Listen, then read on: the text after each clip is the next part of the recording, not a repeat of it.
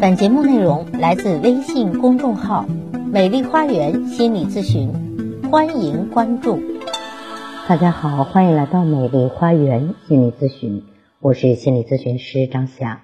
今天跟大家分享的是，理解这个世界的方式有两种，一种是别人的，一种是自己的。理解决定了你的体验和感受，你如何去理解世界？如何理解自我？如何看待世界与自己的关系？这基本就决定了你作为人全部的生命体验。理解这个世界的方式，刚才说了有两种，一种是别人的，一种是自己的。在我们没有形成内核稳定的自我之前，在没能用觉察的眼光去看待这个世界、他人和自己之前。我们理解这个世界的方式和大多数别人一样，是父母所赐予的，社会文化背景赋予的，家族代际传递的那个价值观所赋予的。在这样一种被赋予的认知里，我们无法活出自己，我们被他人的信念和评判标准所绑架，无法活得自由。在很多父母的认知系统里。他们是完美的牺牲者，比如他们认为你是一个身在福中不知福的获得者。如果你完全认同父母这样的认知，而没有其他的思考，那么你会进入因为被给予而感觉到内疚的状态。因为你内疚，你就想要偿还父母，因为偿还而被父母所控制，永远无法和父母达成心理上的分离。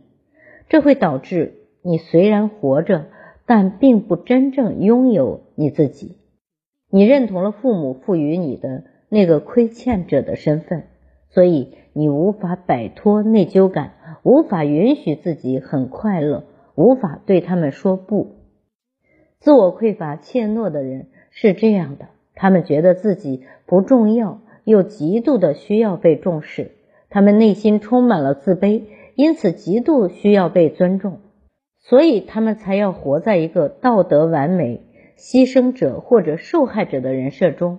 只有这样，他们才能感觉到在你上面，而不是在你下面啊，就是他们处在了自恋的高位，因为他们其实无法和你平等的相待，无法在你身边，因为内心自卑怯懦，他们其实内心特别需要被重视。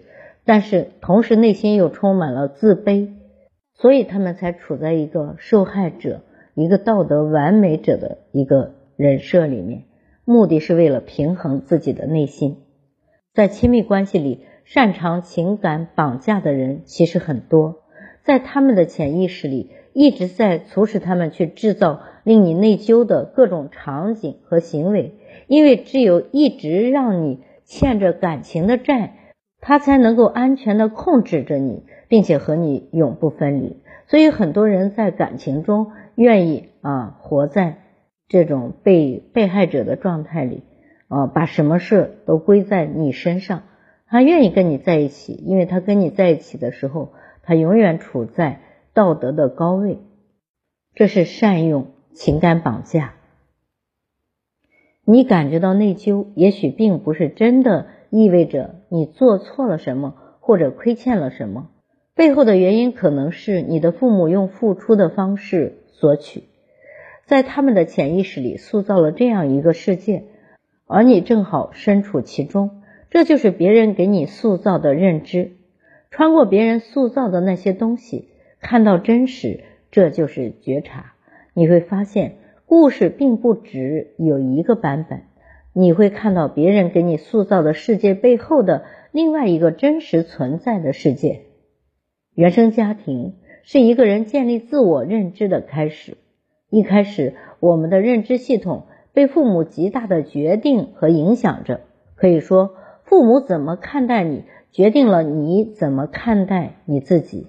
而我们无条件的认同父母，并用父母的眼光来看待这个世界。而父母的眼光。也来自于他们的父母，真是环环相扣，代代影响。这就是心理学所说的家族代际传递。那什么时候是转折呢？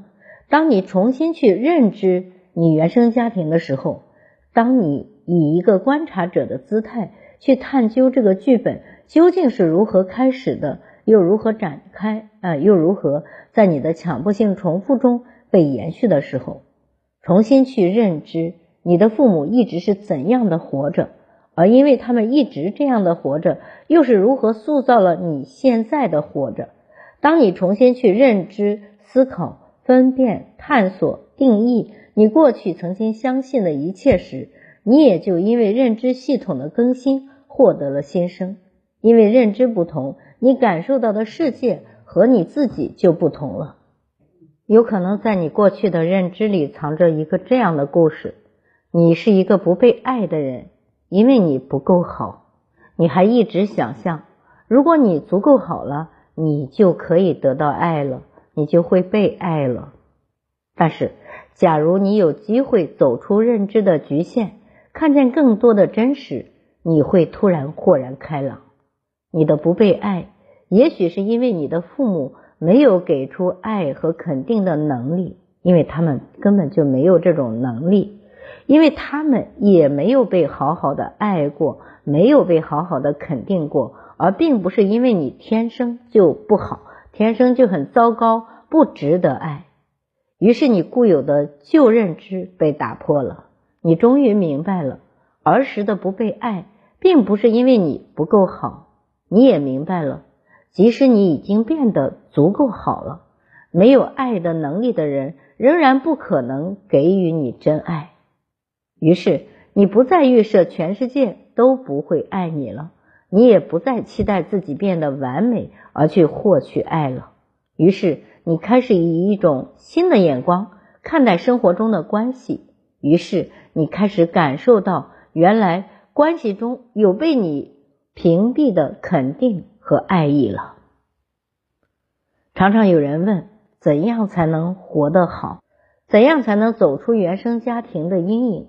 怎样才能活得不像现在这般痛苦困扰？我想，我们永远无法凭空去构建一个新的世界，活成一个理想中的自己，远离此时此地，总想着换一个自我会更好。这其实是对自我最大的背弃，因为原生家庭很多时候无法改变，过去的创伤也无法改变，既有的失败也无法改变，自我的那些不足、不够好的部分，也许更难以改变。但是我们可以改变的是，我们看待世界的眼光，去容纳、去理解、去消化，继而才会有真正的接受和放下。这就是心灵的转化。非常想第一时间告诉大家，走出认知黑暗的黑箱，学会换一个角度看待世界、看待自己。黑白分明是最容易被看见的。对与错也是最容易被定义的，但是不容易被看见的是被压抑和被掩盖的心灵的真实。只有走出认知的黑箱，不只是改变你曾经被别人赋予的认知体系，也是扩展你看待这个世界的宽度。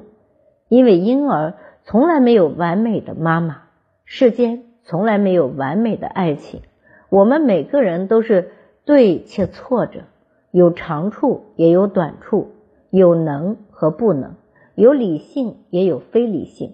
这些虽然复杂甚至无奈，但都是极为真实的。敢于看见这些真实，是你的觉察接得住的这种真实，则代表了你在成长。只有我们不再去谈论对与错的时候，我们才有了一条路，一个空间。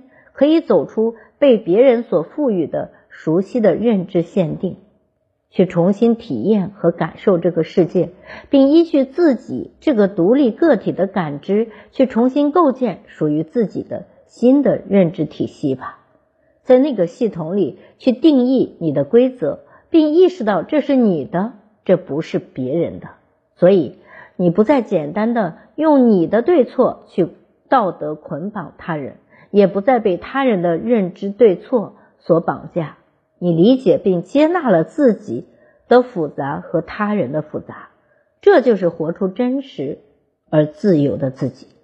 旧的认知黑箱给了你一个牢笼，将你牢牢的困在原地。就算是金子做的牢笼，你所能够看见的也只是牢笼里面的世界。有时候我们被关的太久，我们就没有勇气打开那扇门。